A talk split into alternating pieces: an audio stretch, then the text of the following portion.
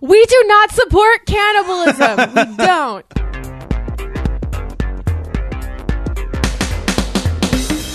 Hello, everyone, and welcome to the first Irenicast of 2016. We are the weekly podcast dedicated to conversations on faith and culture. We are your hosts. I'm Jeff. I'm Mona. And I'm Allen. Thank you so much for joining us this week for our very first episode of the year. And this week, I think appropriately, when we hit the new year, we are always talking about this idea of newness. And, and hopefully, our goal at the beginning of the year with our New Year's resolutions are I'm trying to be a better person. I'm trying to move forward. I'm trying to progress as a person and hopefully bring people along with me. So that's going to be our topic is this idea of the myth of progress or basically we're going to be answering or trying to answer the question is the world getting better or worse? Or is that even a question that misses the whole point of how we should look at history and moving forward? And then for our segment this week, we're going to be sharing our New Year's resolutions or lack thereof. Yeah, so let's let's get into this. Maybe we should start with the the first question is I, I have a feeling that we're probably on different pages with this, but basically, do you feel we are moving forward and progressing or not as a species? Man, that's a really freaking complicated question. There's about 300 years of philosophy that's debating that. So I'm looking at it in like a philosophical, theoretical, macro sense, but you can certainly look at it on an individual level as well. Um, and I think so. Mona's up on the mountaintop is what we're hearing.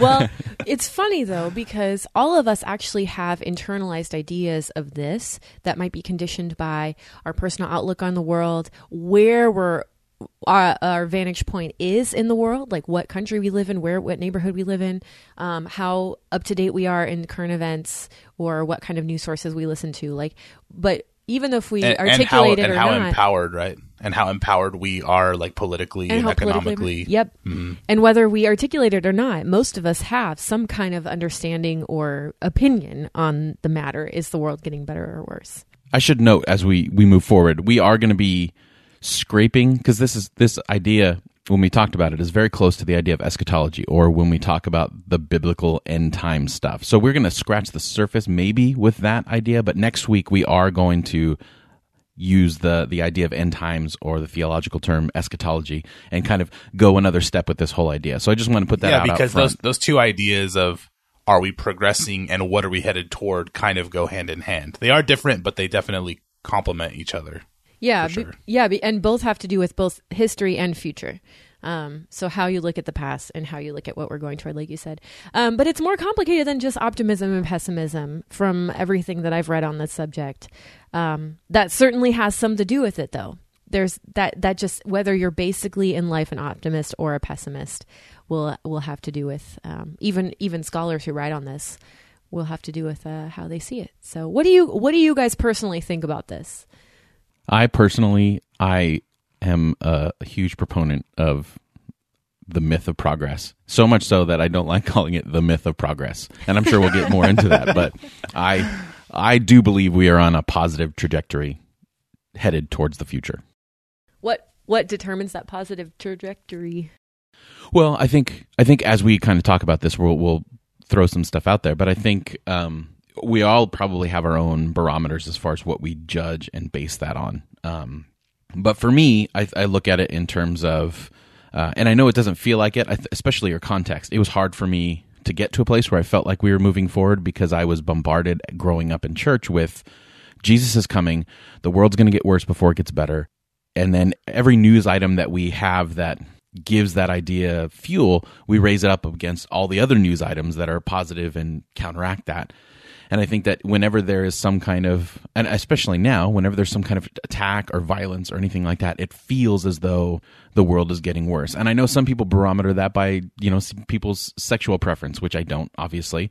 Um, you know, well, there's gay marriage, so now we're even worse off than we were. But I look at it in terms of like violence and freedom for people. And I know there's still a lot of work to be done in that area, but, and I'll put some links into the show notes. There's a, a, a TED talk that was done by this guy named like, oh man, what's his name? Oh, Steven Pinker and he talked about how we are living in the least violent time yeah. in the history of the world. And I, they call I, it the long peace, is yeah, what I've heard. Exactly, and I think that there's a lot of validity to that. And then I just look at the the more recent history of our own country, obviously a narrow focus, but you know there is movements forward. And I think just like anything else, it's a pendulum swing. We overcompensate, we undercompensate. Um, and if you look at the the graph of, you know, if there was a graph on how better or worse we are doing, I think there are definitely times where we revert and go down, but I still see the overall trajectory as an upward movement. So just to just to clarify one thing though, um, you said something about gay marriage being like a sign of things declining. That's not the opinion of the people on the show. Just for clarification. No, yeah, no, I'm saying Yeah. that that's that would be an opinion that I've grown up with and that I'm still exposed to. Um, so everyone has their different barometer on what makes the world good. So that's actually why I feel like it's difficult for for this conversation for me. It's hard to gauge whether you know progress is infinite material progress or um, like there's an infinite breakdown from some better past. Because you have to answer the question like what are humans for or what is the world for? And that's the fancy word for that is teleology. We talked about that off air a little bit but like if if you can't answer the question what the purpose is of a person then it's difficult to determine whether there is progression or not right? Like am i is my sole existence to create stock shares for a corporation that benefits off of my work? Because if that's true then maybe you know like there's a progress because people are making unprecedented strides in in wealth uh, accrual in our country. But if that's not what i'm for then maybe the the progression is um an illusion so i think those initial questions are harder to ask in a- in academia, at least, um, teleology's been kind of largely rejected because um, you can't prove ends. You can't prove it, and it's not quite helpful for us to ask those kinds of questions. Um, it is theologically well, no, a lot of theologians don't look at they they reject telos as well. You know, um, so that's that's So- a so whole what- so what that is, is like- itself.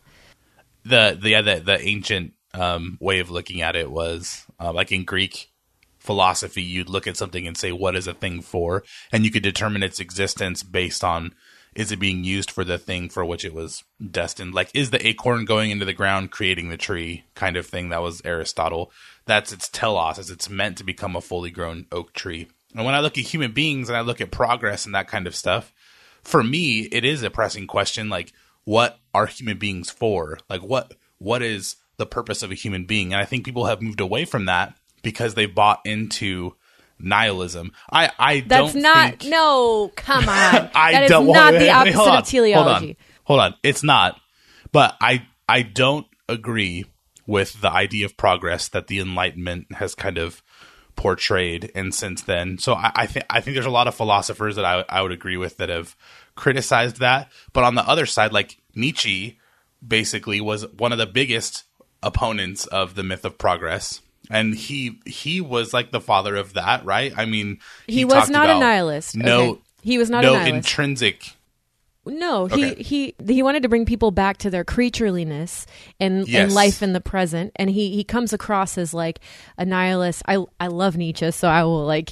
I'm sorry, getting a little intense, but he'll come across as like um a a Bachian, like somebody who just lives for pleasure or who finds no purpose in the earth.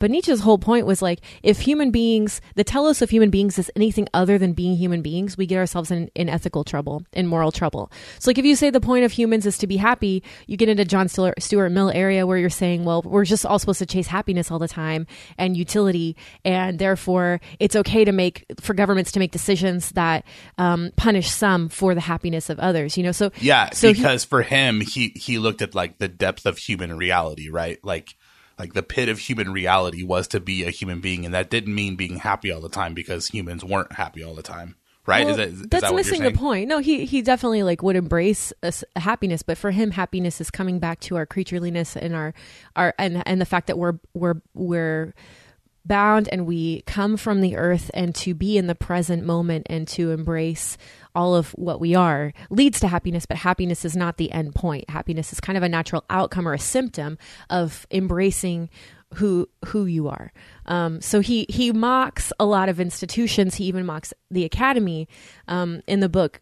I highly recommend thus, thus spoke zarathustra. He writes um, you know people who study for a living are just basically in a room by themselves building these little things and then destroying them. And like they lose touch with the outside world. So um, That's a really interesting book. It's like an allegorical, like uh classical portrayal of his philosophy. He wrote it as a res- kind of a response as a response to Christian uh, scriptures and canon, and it's a beautiful work. I totally recommend it. Um, and he's they make a misunderstood movie? a lot. Did they make? I don't think you could make a movie of this one. yes, you can. It would just be lots of dialogue. So, so let's talk about this uh, myth, the scientific or the Enlightenment um, myth, because it's you know in the Enlightenment you had like Newton or pre-Enlightenment, all these people, um, you know, and Da Vinci inventing these phenomenal things. So there's kind of like a a general faith in technology and um, society building based on the work of Immanuel Kant. He did a lot of work on, you know, what social relation is, which is funny because Kant didn't really have like very good social skills, so he studies it like from very much an outsider perspective. Um, you know, what does it mean to like build um, the ecclesia or like the the community of people who are moral together, and what does it mean to do right by each other? Um, and this is also the age of colonization where governments would send out envoys and, and missionaries and colonize and, and take, you know, charge of other people's land, you know, with the under the understanding that their job was to spread Christianity and freedom and, and uh, emerging democracy throughout the whole world because this would civilize the whole world and create order and morality and um, encourage technological growth and that would lead to a better world in general so actually democracy is a myth of progress in a lot of ways Yeah, for sure. The Western civilization itself. I, are some people who argue that it's built into Western civilization. The idea that uh, what we have going on is an upward progression, and that that's something that's going to increase and spread. Um, but the technology thing is really interesting. I think a lot of people, it, it's a powerful tool when you have, for instance, a new iPhone come out. Is it every year, Jeff? Is that right? Yep, like every every year. single year. That's crazy. But anyway, you have some better technology in our lifetime. We have demonstrable, planned steps that have shown us like next year you can count on being able to do more things than you were able to do this year. So that that idea of science and enlightenment progression toward a technological future where things get easier and better for all people. We see that like demonstrated every single year. Um, but the question is like, is there an underside to technology that has been hidden by this idea of progression? That's What perfectly. I think that's perfectly stated. I have in my margin here of my notes, 20th century technology. It like really mirrors the Enlightenment mythos, which is so funny that you said that. Um, because I think what it is, and the myth of progress is like, um, have you ever seen like a a limit in calculus? This might be too far gone for some people, but you know, it's like a curve. It's a curve that infinitely um, approaches a line, but never never gets there. But it, it gets infinitely more and more and more and more close. So if the line is perfect human well being, what humanity does is in the limit, we try to get as close as we can. We try to approximate and we try to get more and more and more close to it. But the problem is, how do you define human well being? Right?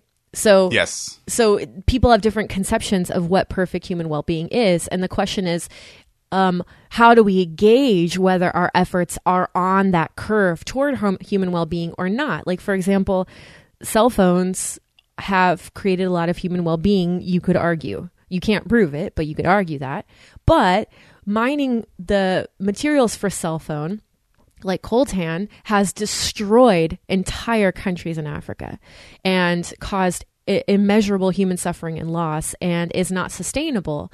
Um, or you could say all of Wait, the but, but before you move on from there, it's also Sure. not sustainable in the sense that releasing new versions of phones every year has pushed technology to better and better heights, but at the same time, we are stripping minerals from the surface of the earth that are almost impossible to get to further down. So we're basically like selling out our future to have new versions of stuff every single year. They're not going to be able to use the same material that we have. It's going to be so much more difficult for them to create. yeah, in and the that's future. and that's why people argue capitalism itself is not sustainable because it, it creates an infinite demand and a, a drive forward that outpaces what we can sustainably do with the environment or our resources, and therefore um, capitalism kind of gobbles itself up over time. So, so that's the question: What is human well-being for all people? Because human well-being for me does not sometimes comes at the cost of human well-being for other people.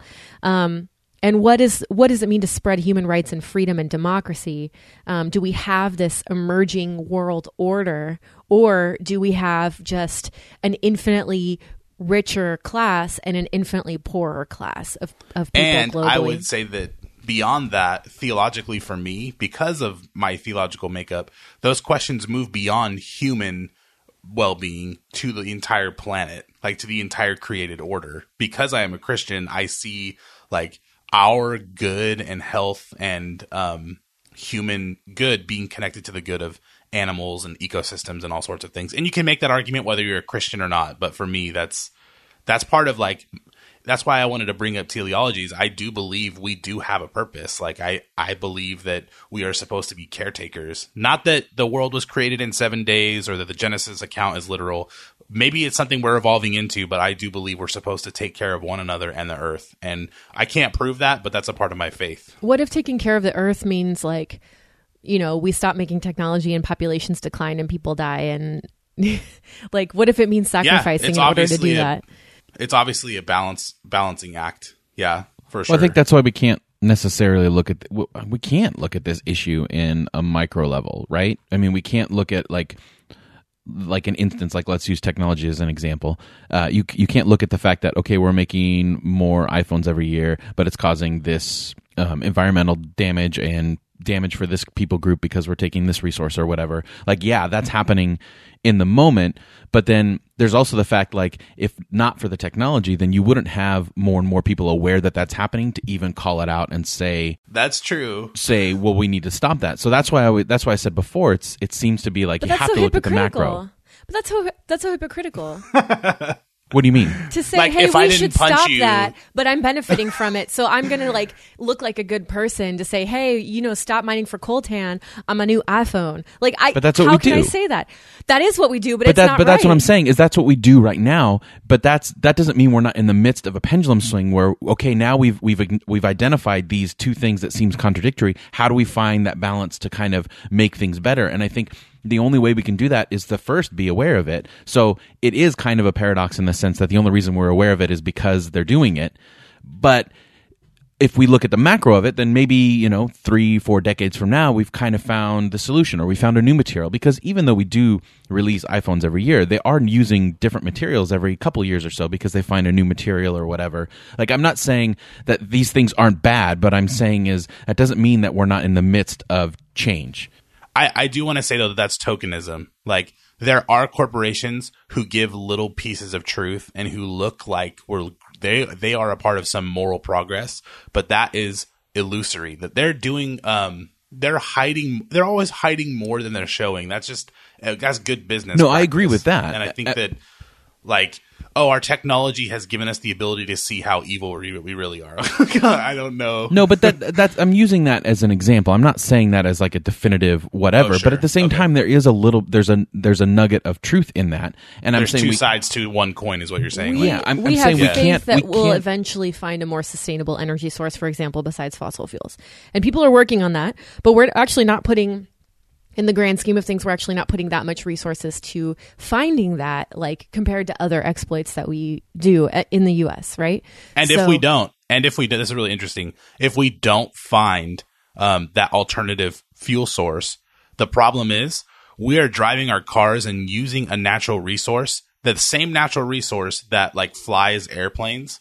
We are spending all of that resource on kind of dumb stuff. Like I get in my car to go buy a banana at the store instead of waiting till I go grocery shopping a few days later, right? I, I, I expend fossil fuels and, and oil on things that I could probably wait to do. And the problem is, if you look into our future, human future, it looks like progress, but what happens when we don't find that alternative fuel source? And instead, we've spent all of the things. People can no longer fly. We can't, you know. Oh no no no no no no no like- no no no no! It's not just about travel. We have six thousand household items made out of oil. We're talking like Yes. anything Yeah. plastic in your home. Bras. Okay, I think we're I think we're venturing into a new Yeah. a new episode. Well, but what I, what but- I'm trying but to say is all but I'm that saying Connected. like we our our entire way of life and being in the world is completely jeopardized if we don't have fossil fuels and oil. Okay, so a, a it's match a a match looks like progression. Th- th- All I'm trying to say is this: that's one symptom of the larger thing. We you talked about the way we have set up the entire world is gobbling itself up. It's actually true. Like a match looks like progression, right? And it could be that we're going to infinitely get brighter and brighter into the future and, you know, for billions of years. Or it could be that we have this initial technological progression, but really what's happening is we're using everything up and we don't even realize it because we can't see past our own timeline. True. And I, my example was not meant to give a specific a, a specific like this is the way that we can tell what's going on but what i meant by that was is that when we talk about this issue we can't just look at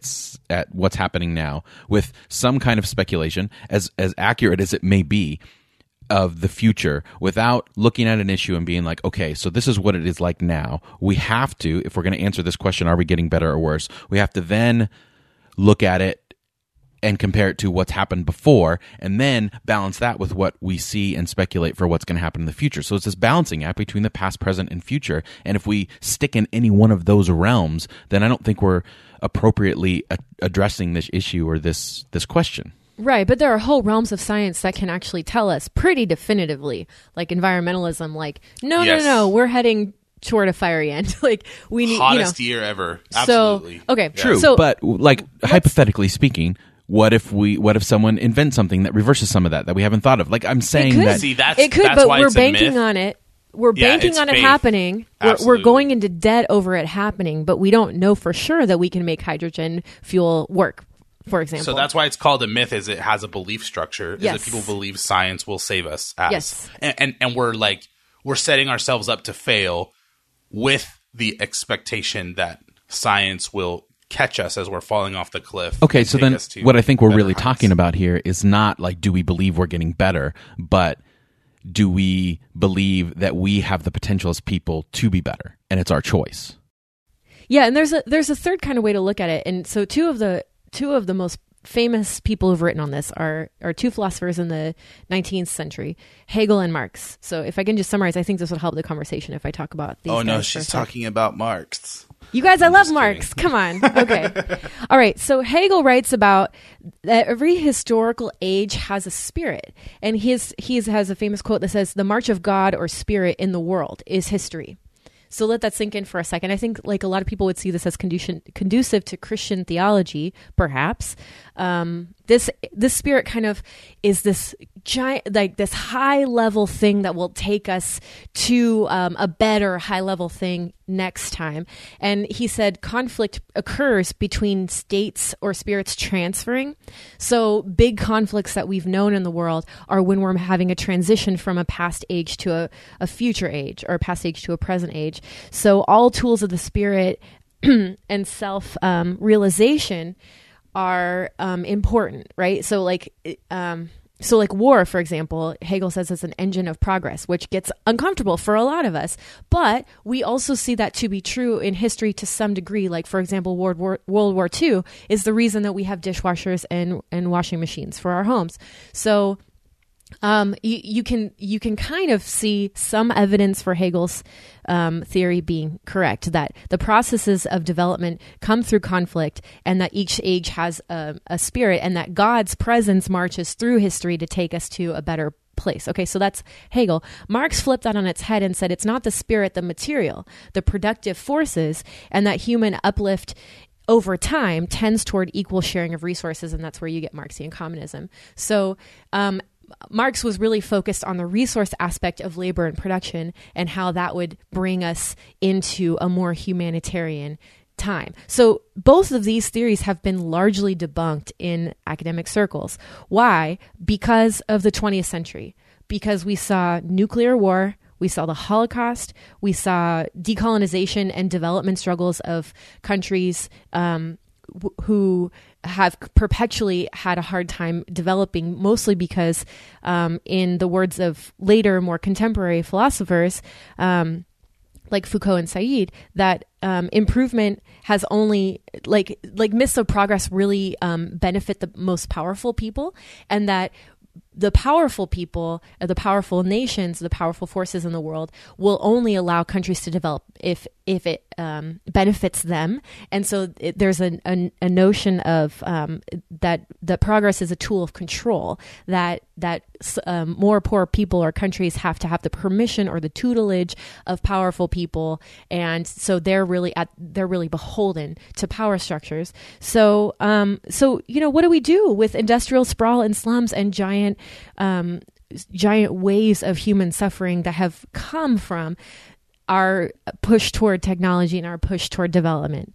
And how do we prove that every spirit has an age that ultimately marches towards God's will? We can't prove that. We don't know that. And we see instances in really modern history where people are just really awful to each other and have still have horrific even in all of our work the past 300 centuries all of our work to be a better world we still have horrific capacity to destroy each other. And human nature is like a blink of an eye away from being in the place where we're ready to blow each other up.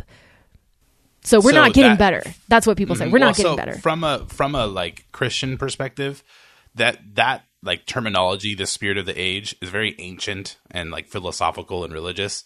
There's there's this uh in the New Testament idea that the spirit of the age isn't always in step with the spirit of God. And the goal of like at least Jesus or Christianity is to recall that spirit back to a more divine purpose, like what God has purposed it for. So it's really interesting to consider. Like I I love the um like emergence theory and stuff like that. Like all the parts can't explain the whole, and that's kind of what I hear you saying is all of society has this bigger whole that is producing downward effects on like regular people. It's marching history in a certain direction, and I think that's true. And I think that that needs to be looked at. And um, Well, I'm thinking of like like for example that we in our in our world today in US in US society and globalist societies, um, corporations are largely becoming almost more powerful than governments. Does that mean that progress has led us there and that's a natural outcome or is that a corruption of progress and a corruption of democracy? Like which is it? Okay, you know yeah. what I mean?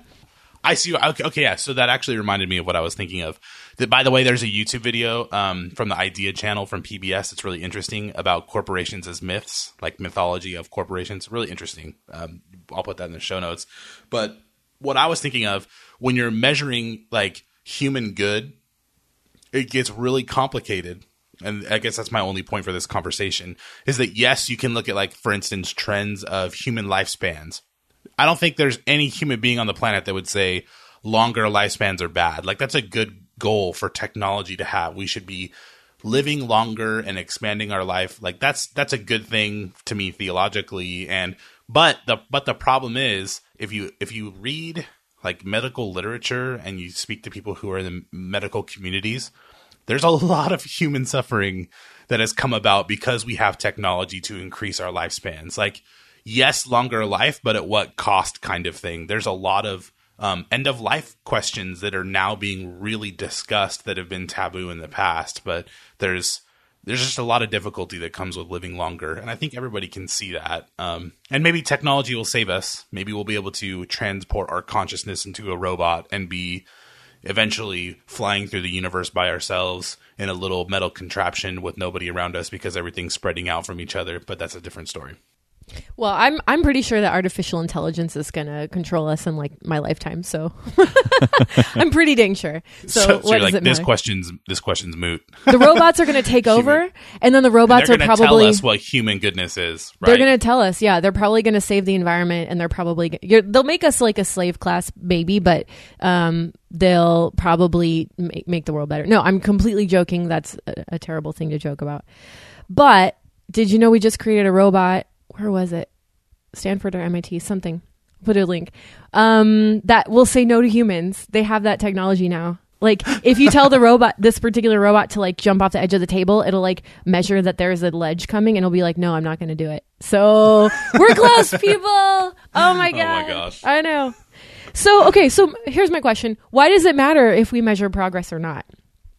Because the myth of progress, whether you love it or hate it, the idea that progress is good has spurned humans to reach for the stars literally, right? Has spurned us like this whole space exploration age. Like we're going to go into a new, better age of history where we can explore space. That's why we spend all this money going to the moon or whatever. Like the belief in it, whether it's real or not, whether it's legitimate or not, whether it's it's something we ought to believe in or not, has caused us to do great things for better or for worse. And, and and I love that. I personally am somebody who believes that we should be exploring the universe, that it's our destiny to live outside of our planet. Like I buy into all that stuff wholeheartedly, theologically and religiously, but I think there needs to be a serious critique of that, a powerful like check and balance system where all of that stuff the the ends have to be justified by the means in my mind and for my religion. Like you can't have a dishwasher at the expense of 70 million people dying in World War II. you know what I mean? Like you, that's a really big, like blown well, out proportion the example. Point. Yeah, okay. That wasn't the point you were making, but what I, the That point I'm outcome. making is like, yeah. to get to Mars at, at the expense of human suffering, like that can't be a part of the equation. And, and it doesn't have to be like we can do science and we can do, um, uh, economics and other stuff ecologically. Like we can think about the world in a healthy way. And people are proving that you don't have to rely upon this machine of 500 years of conquering and looting and exploiting people and, you know, pollution and other things that, um, Chris Hedges points out there's there's some really good like journalism out there about um, myth of progress and societies collapsing and all sorts of stuff. I'll put a link up to it. Um, but you don't have to rely upon that to do good science, and we're discovering that, I guess, Jeff, because of science. No, not because of science, but um, Well, you, Anyway. but you can't exist in the modern world without participating in this in some fashion. So, okay, yeah, wait, but you can lessen it though, right? You that that's yeah, true. if you like go live in the woods somewhere, I, I don't know. Well, so so It's- that that's always that's always the difficulty for me is that we have these feelings, right? We're like, you know what, something's not right about X or Y, and we want to change that, but it's so impossible to extricate myself from this world that is so interconnected. I'm going to participate. What re- what that reminds me of, and I always tell myself, so I can do at least do some good, is uh, G.K. Chesterton said, anything worth doing is worth doing badly. So even if you can't do it all the way, if it's worth doing, you can do it at least a little bit, right? Like we don't have to be perfectionists. No, I have a. I don't know. I have a friend who like is so like environmentally conscious. I have a few. I have a lot of friends. I have a lot of hippie friends who um really like is mad about the way that fossil fuels run the world, and so um she doesn't run her heater a lot. But she doesn't really make a difference. I'm sorry, but she just doesn't. In that, like her singular Yeah, person doesn't. still, she doesn't. do, she doesn't run the heater, and she doesn't turn the lights on. I But think her husband is myth- mad at her all the you time. believe No. you believe in the myth of too big to fail. That's what it is. No, I'm I'm saying that literally if you look at the the global use of fossil fuels and energy, one person, I mean, yeah, it's like if we had a mass, if you're part of a mass movement of people, but one person just living in the dark and cold really honestly doesn't do anything. I'm just There being is- a realist. but there is a mass moment. of people, and it is changing. And so that one person, if she can inspire one other person, it has a ripple effect. myth of progress. Yeah, I know. No, I have a honestly don't think so, because- against the myth of progress. that that has to be a massive prog- like change over time that takes like incredible and okay for example divestment. People always want to divest from fossil fuels. You know what happens when you divest from fossil fuels? Other people buy up cheaper shares of fossil fuels and the market goes up. It doesn't work unless you reinvest in clean energy and technological advances but again we don't know if those things are coming for sure. So divestment efforts i'm sorry to say like it's a really great idea but often people who are fighting for divestment don't really understand the economics of divestment and they're actually helping oil companies you know so it doesn't and and and people who would do moral things with the money that comes from those investments are no longer shareholders and so they can't speak into how those shares and the shareholding is happening so Okay, so I'm just saying, like, sometimes well intended efforts either hurts the person, only it really hurts the person, it doesn't do any good, or actually helps the people who are trying to be greedy and control the world and destroy it. So be careful, like, do your homework, that you know? that's a point that's a point well taken. There you're right. There is um always the probability that what you're going to do might cause more harm. And there's you can look at some recycling efforts. There's been people that have pointed that out that sometimes it creates more pollution than the opposite. Um, until you get a critical mass. Well, yeah, and rec- recycling some items costs more energy than um, actually it, it, it puts saves. back Yeah. into. Yeah, like I think recycling glass in particular costs costs more energy and uses more fossil fuels than just putting it in a landfill. So it's not helping us actually. But you don't think that there's a there's another side of that in the sense that we're looking at a snapshot. Like you're right. Um, you're right, Mona. Like you do this, it's really not going to make that big of a difference. However, and then we're talking about this mass movement, but sometimes those mass movements they start because they need some kind of symbol. So even though recycling is not doing necessarily what it should in the moment, over time it can become a symbol that pushes people forward into that mass change and saying we need to do something about that. Like I'm I'm thinking that we we looked so much in the present that we forget that maybe something's building from this token if we want to call it that. But, you know, tokens start out as tokens, but they can end up being very powerful symbols that drive a whole culture, that drive a whole movement. Because in the midst of all this, you know, like the changing landscape of war, like you can make an argument that war is moving from the battlefield to, you know, corporate whatever. And in or even technology there's a battlefield you know? We have hackers and you know sometimes warfare is being done that way. Like we're changing these battlefields but in the midst of it in the midst of these new battlefields so to speak there's still protests. There's still people saying no using the very way or putting themselves on that battlefield. And i think that we i think that we underestimate the human spirit. And we look so much at the facts and the statistics that we forget that all of these anomalies have happened because someone rises up because a token symbol inspired them and therefore they inspired another a group of people That's a great point. No, it, but and I think the the major point I take from that is that people do it. It's not some Yes. it's not some external force like drawing us along. It's people standing up and saying, "No, cut it out. I'm not taking that anymore. You, we're going to change things." You know, you could argue that all of modern democracy is built on that. Is someone standing up and saying, "I'm not taking this anymore. We're changing." You know, like so so this that that just gets directly at the point that I was going to bring up um, and ask you.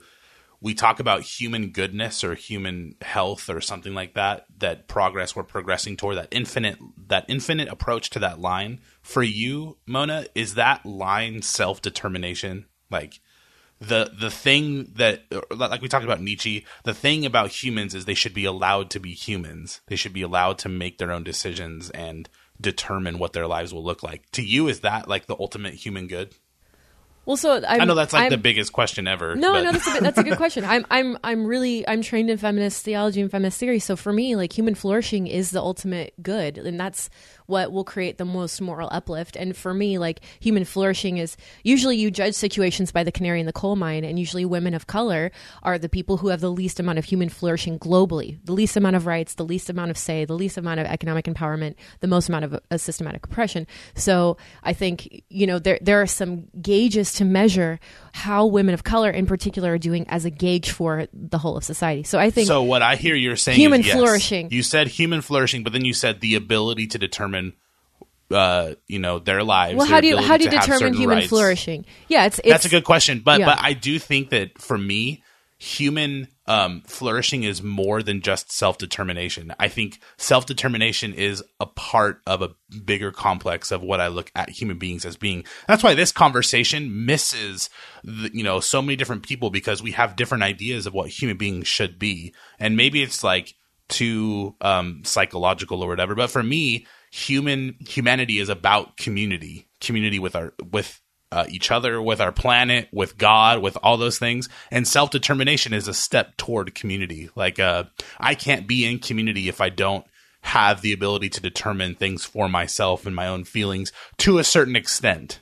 You know what I mean? Well, and I if, don't think and that self determination is, but if self determination is the greatest good at the expense of all other things, you get capitalism. You get the things that brought us problems that were we're here because of that. So it's a for me that can't be the end of humanity. Is I in the very end am my own person and to hell with everything else. Like that that that's an essential part of good community that I am my own person kind of thing. But that's one tiny part of a bigger picture of the interconnectedness of our world. So I think for me theologically, I do go back this goes back to teleology. What are humans for? Like what like why do we exist? What is the ultimate human good? And i think it is for building up community.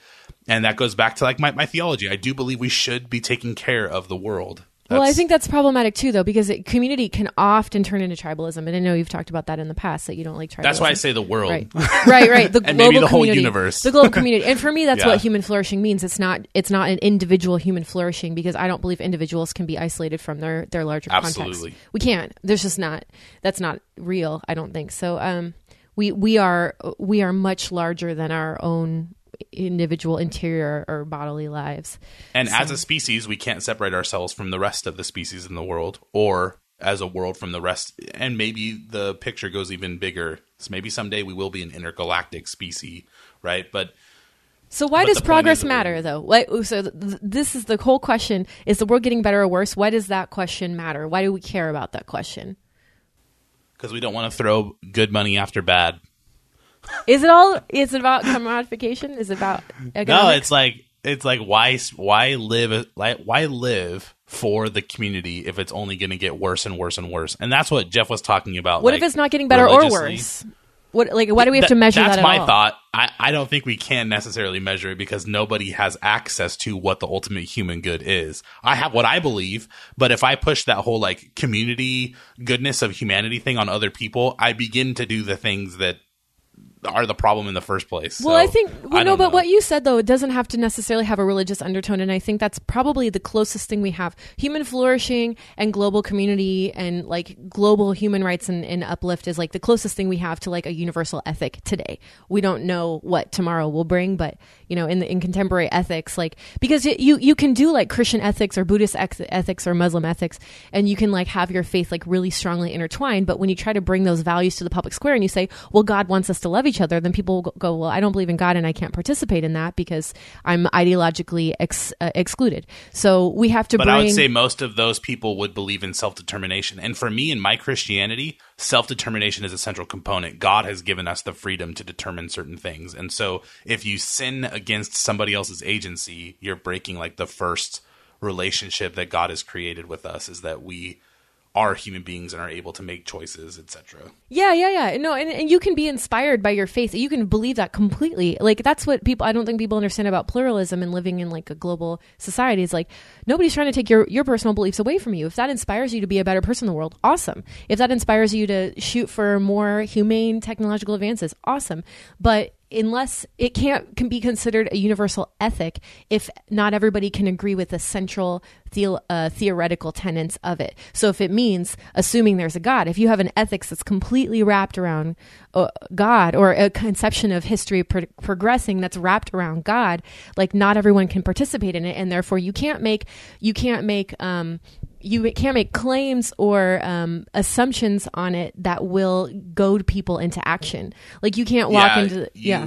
yeah you can make those claims and and i do i do believe god has a purpose for the world and for us and freedom is a really big part of that freedom freedom of the human being and of creation but that doesn't mean i can make that an actionable faith for other people that's absolutely you can't Well, you can make like, those claims, but it's not like the highest kind of claim. Like actually, human Yeah, flourishing, like for sure. it's really, really, really hard to debunk human flourishing as an ultimate good.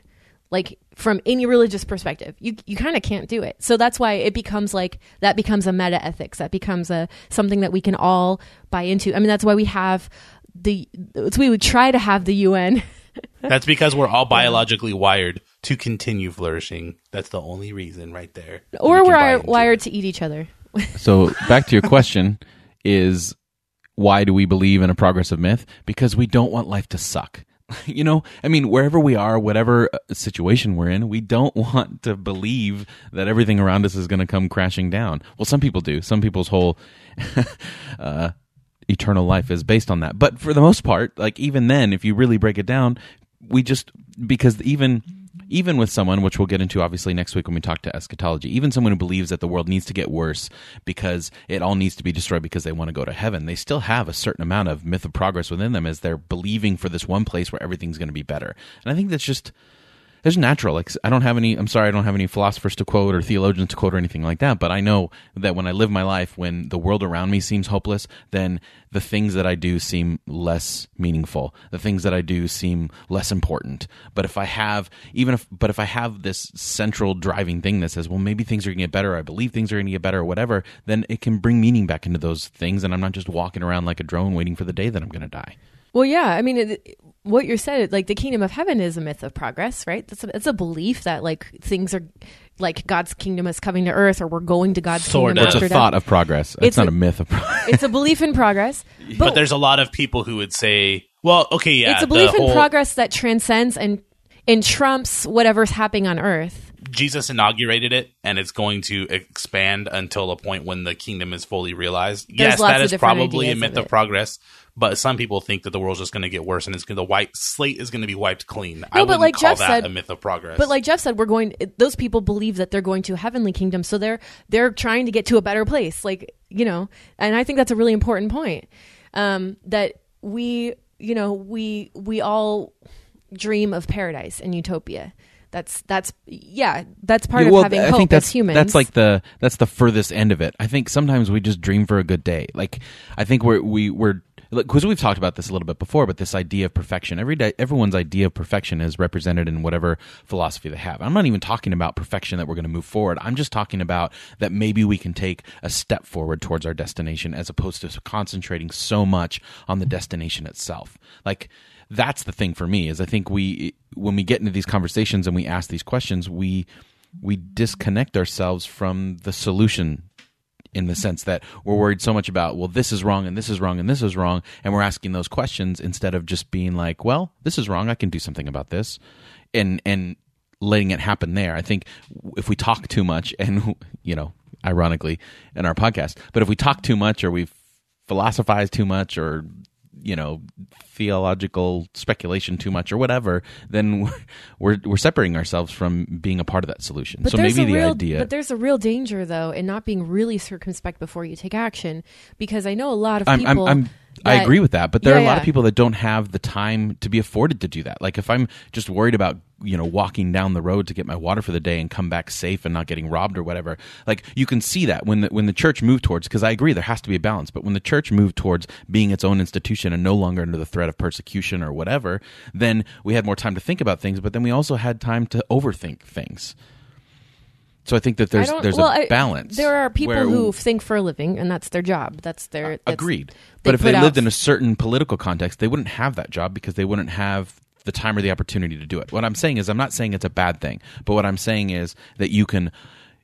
There's it's it's everything's an extreme. So you can overthink stuff and be no good to the rest of the world, or you, all you can do is just react to every moment and do more damage than good. And that there's that balance place that we have to regulate ourselves. And I believe that we as humanity are capable of doing that, even though sometimes we don't always do it. But a lot of times we participate in in the myth of progress, like through just walking around the world, and we we like intentionally not. A, how am I trying to say this? This is what really irks me about this, though, is that we really do turn a blind eye to a lot of problems. We really do. And I agree, you can't like give up hope and just say, well, it's all gone to crap and I can't do anything anymore ever again and lose your reason but you for can't being in the world. look at those negative things as collateral damage. That's the problem. That's why the myth of progress is right. dangerous. It's very but sometimes we need to do something wrong to get right like what i'm saying is like th- we can't expect that sometimes we talk too much because we're waiting for the perfect solution instead of being willing to try something and fail in order to find the perfect solution. Like there has to be that balance. Like we can plan and try this but we can't wait for something to be perfect or right because sometimes the the the the cycle of failure helps us get to that place of right better than anything we could speculate because sometimes you just can't speculate until you so you're yeah you're arguing for the scientific method and how the science like science has progressed. And I, and, and I think that there's an element of truth to that whether we we're just balancing that with human good and perhaps ecological good and how those things are a little bit more complicated. Like it the what you're talking about is easy to see. Everybody really buys into progress. Like you can you can see it. Like like we said every single year. Um and that's not necessarily intrinsically bad. It's just when it's not balanced with and this is what i hear you saying with other things that it can get carried away like we have right now. Um I did want to say though, just real quick to clarify, we talked about like the kingdom of heaven being a myth of progress and maybe even heaven and an eternal afterlife us progressing to something better. Like i come at this conversation as a christian and i do believe that like the reason we long for heaven or maybe even progress is that we are at a point in our development as a species maybe that we can taste of divinity in a way that maybe other elements of the world can't. Like I, I do believe that we have a connection with God in such a way that even whether we believe in God or not, that we have that connection and that's what drives us to be better to want to be better people to want to take care of humanity in a better way to maybe want to be in an afterlife i think that that has a causative effect i can't prove it and it's not for everybody but that's kind of what drives my religion it, community ultimately means we are headed toward God individually. And maybe we're tripping and stumbling along the way, and maybe we're going to go down in a fiery inferno and destroy everything. But the whole point is that we are supposed to be connecting with the ultimate, and that for me is God. Um, well, it's hard. It's hard for me because people talk about Christianity in, you know, to like bolster human rights, and people talk about Christianity to use nuclear weapons and guns. absolutely. So it's yes. to me like the Yeah. God conversation becomes really a sidetrack from what is ultimately toward human flourishing. I I to I would go the You're, opposite you're direction. you're saying it can be used in all sorts of ways, and it's almost Right. it's almost to the point where it's irrelevant. But I'm just saying, for me personally, that's what drives my part of the conversation. That's even great. though it's I celebrate that. not you for know? other people. But for Yeah. me, it's I, I would I would much rather that we put that aside and and do more work before we just bulldoze a big forest. Listen to Mona bulldozing my theology and saying, "Let's put that to the side so we could do really good stuff." I didn't You sound so empirical. Look at that, or, or whatever. Like I just said I celebrated your beliefs, self- brah. You, you said it, but then you said, "But let's put that aside because it's I said irrelevant to the conversation." what I All right. Well, if, is if, if this conversation is a, a picture of the myth of progress, then maybe progress is a myth because I feel like we're moving to a different direction. no, so it's good. You know what? There's some really good points that I really have to think about. that- well, this that that, this is up. the irony is that myth of progress has been like in a lot of ways a pretty liberal strain. Uh, like people who have a high view of evolution are like, well, we're evolving into better humans, you know, and and that's lately has been largely debunked, even though there's there's optimisms coming back in some ways. But um, I, I think it's it, it's funny for me to say this because I don't hold to a concept of original sin, but I really do believe like give people a week without food and power, and they turn into we turn back into animals. Like our our, our, reptilian and basic brains takes over, and we're ready to kill and, and eat people like all the end of the world movies. And I think honestly, this is why humans lately, like if you look at media since 2008, we have like a total obsession obsession with end of the world and apocalyptic media. Total obsession. I think because we realize that we're like even in our even in our very technological state when we have the internet, all of us basically in this country, many of us have the internet, access to the internet and access to all of human knowledge. We're still so frail. We're still like a couple days away from like ending as a society. Like all it would take is like, like a week for our whole economy to collapse. So I'm not trying to be a doomsday sayer, but I'm saying like if we're gonna hold to a myth of progress, let's do it in a way that's really well informed about the actual state of reality, the actual state of our environment, the actual state of our economy, and let's let's be intelligent about it. That's that's what I I'm was trying going to to say the the, Uh, the that's a good reason that put it there's yeah the the reason that um, since 2008 we have all that is because we feel the air getting hotter around us. We're like snakes that can feel vibrations in the ground, and we don't even know what's going on, but we can feel it in the air. We feel the w- earth warming up, and we we we see it coming. So do we? So do we panic, or do we? Do we focus our energies? And that's that's the thing. I think we so- sociologically we've developed into a very passive species who, you know, like um, Noam Chomsky writes about this. Like we, our our consent has been manufactured. The patterns of our thought has been have been manufactured through engaging through engaging in social media and and and and popular media. So would, we have like that that's the nice part about a society that's been very cultivated and manufactured like thought wise that it's orderly but we're also very kind of impotent when it comes to big social change. And so i think being an activist is one of the best ways like getting involved in protests and activist work is one of the best ways to cultivate your personal sense of agency and to participate in the world and to actually make the myth of progress real. Like, and that's the thing. Like, humans have to do it. It's not just going to happen on its own because, you know, God wills it. Because we have had ages in the past where we've tanked as people. We've blown each other up. We've killed each other. We've right now raped and pillaged. like the the last 500 years yeah the God the does not prevent not moral. us. God does not prevent us from doing horrible things to each other. We have right, to so- do it. I think that's Sorry, There's I'm getting more. it. Am I getting intense a little bit? I'm getting No, mad no. about it. I think the whole conversation is fantastic and wonderful, and uh, no, it is, it is. But we we, we don't want to go too long. We can probably go forever. So, um, any takeaways before we we move into our own micro version of the myth of progress and talk about our New Year's resolutions? I don't. I, I would just say if you think we missed the whole point, go ahead and let us know. Um, you can email me and we can talk about what you say in our next episode because we will talk about the end of the world, right? Are we doing that? yes. Sweet. Very good. I think my takeaway is like I think it's really important for each of us to examine like what we've internalized and what our what our view of this is and how it causes us to act in the world. You know, so don't take it from us. Like what it, what what have you been taught? What do you hold to? What gives you hope for being in the world? Um, and what maybe could you let go of that is holding you back from actively participating in the world? Oh my gosh, sorry. You just gave me a takeaway. Um, after listening to you, I'm so inspired. Uh, I would just say live with both eyes open. Don't assume good is good for everybody. That's it.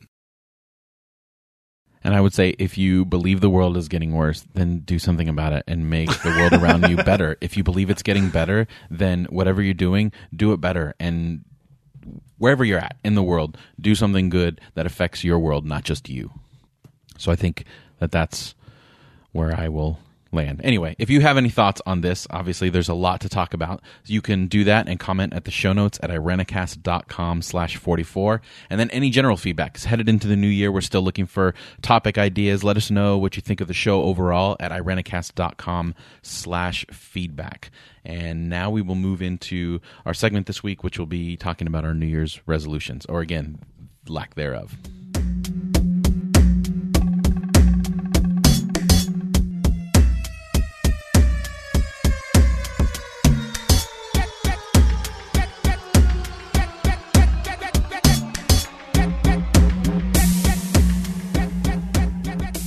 So we're going to be a little cliche this week since it is the first episode of the year. We'll talk about New Year's resolutions. Do you two make New Year's resolutions? No. Sometimes, yes. Sometimes yes and no. And I do actually every year. Whether I write it down or not, I always do. So Mona, why don't you make them? Was there a specific instance where you're like, I'm not going to do this anymore, or you've just never been? I feel like if it was that important to you, you would just work on it and you wouldn't have to wait for a special holiday that comes around once a year to Yes. promise yourself that you're going to improve yourself. Just do it. I did do a New Year's resolution last year and I completed it. That was fantastic. It was the first one. I have set so many, and I Wait, what what did you complete though? uh, last last year I read one book a week. Wow. That's impressive. Yeah, but everyone's like, "Oh, that." that's so cool," but you know, you just have a lot of free time. If dude just did some work, wouldn't have time to read. so you accomplished something, and now you're totally devaluing your accomplishment. It was actually really fun. Um, You wait. Okay, wait a minute though. If you accomplish it, you have every right to freaking revel in that accomplishment No. and feel really Exactly. great about yourself. Yeah, uh, don't get this false humility crap out of there. Like you, you, know what? Don't don't say it. false humility because it really hurts me. It's actually real humility, and when you say false, What's real humility? It makes me feel no. Devaluing worse. your accomplishments is not real humility. Okay. Sorry, I was a, I was abused in my spiritual upbringing. Oh my goodness, this is taking an interesting Allen. turn. So, It is. Allen, Yeah. Anyway, your New Year's so resolution this year, what was it? my New Year's resolution this year. Actually, I started like half a month early, so I don't even know if I can call it a New Year's resolution. But I resolved not to eat meat this year, and I won't get into all the reasons why until we have our ecology episode because I'm gonna make you guys do it at some point. And I've been torturing you by sending you vegan and vegetarian so memes. funny. Yeah, I know. She sent me a picture. Well, to put this up of uh carrots inside of the inside of a uh, remote, and it's, Like it in says, place of the batteries. Yeah, it has some explicative and it says vegans because you know that's veggie power. That's good. That's good stuff. It yeah, said so vegans, I, I was going to go totally yeah. vegan, um, and I did that for a month almost. And I decided, like, I read a lot of stuff about health and some other things, and I decided that I would make one concession and I would eat cage-free eggs. You have a good amount of willpower though. That's fantastic. That's good good for you. All All right, so Mona, if you were going to make a New Year's resolution, what's something that you Okay, would want to here's the see thing. better? Here's the thing, you guys. I turned 30. I'm feeling a little bit old. Yeah. My feet don't work anymore. I had to get orthotics. no, seriously. It's like kind of not funny. I had to get orthotics in my shoes. And so, because it happened around the holidays, because of the holiday sales, I got some orthotics and now I'm able to work out more. So, it just by happenstance, I'm trying to get in shape, but it has nothing to do with flipping New Year's, okay? I'm just doing it. Because you know what? I feel like in society, especially where like body stuff is concerned, like you are measured as a person by how much willpower you have to like be an animal and like get in shape and eat right. And I'm bothered by that. I don't like being I don't like I don't like my personal sense of power being measured by how m- much I or how what I look like. I don't like it. So I try to like be subversive, but I have to balance that with the fact that like I don't want to be unable to walk by the time I'm 45. So I want to be healthy and I want to, you know, just I just want to be healthy. So so what what what's yours, Jeff? Did you say you were having you had one? I do. I well, I every year I have several, and I guess it, there it's not like a formal thing where I'm like I got to do this, but I think I get caught up in the air of like it's it's a new year, um, and I've always been a planner. So December is always my mode of thinking of the next year. So I can't help but apply that personally. So I also you know I do a lot of house cleaning and organizing during December and trying to get this going, and um, so while I'm doing all these things about organizing it, it puts my mind into a place of okay, so what's next for me and all that kind of stuff. So so I guess for me, like I just I want to do more cooking. But the main thing, honestly, like not to be too self congratulatory, like I really, I'm my concentration is is this show and and possibly spoiler alert another show for our you know little niche in the future. Sounds good. All that talk of cooking is making me hungry. I know, right? Yeah, I'm gonna go eat some eggs and like laugh at Allen. Hey, if they're cage free, I'll feel better. All right. They're cage free. They're omega cage free. All right. I do not mess around with my eggs. The chickens I eat eggs from eat vegetables and get proper nutrition. Did you meet them? No, see, that's actually the next step. I, I do live in a place where people do have farms, and I am going to find a farm somewhere where they treat animals right. The problem is they kill them when they no longer have eggs. It's really sad. Well, yeah. What good are they? Oh my god. What's their tell see exactly what's their tell us. Oh, it's for human consumption. Well, No. listen, listen. No. What's the point of farming to have a bunch of infertile chickens just taking up space? Okay, they could be food. They they don't have a higher brain to process their own feelings and Whoa, whoa, existence. whoa. They don't have consciousness. They Chickens don't have Wait, consciousness. wait, wait. They They, have they have the ability to form attachments.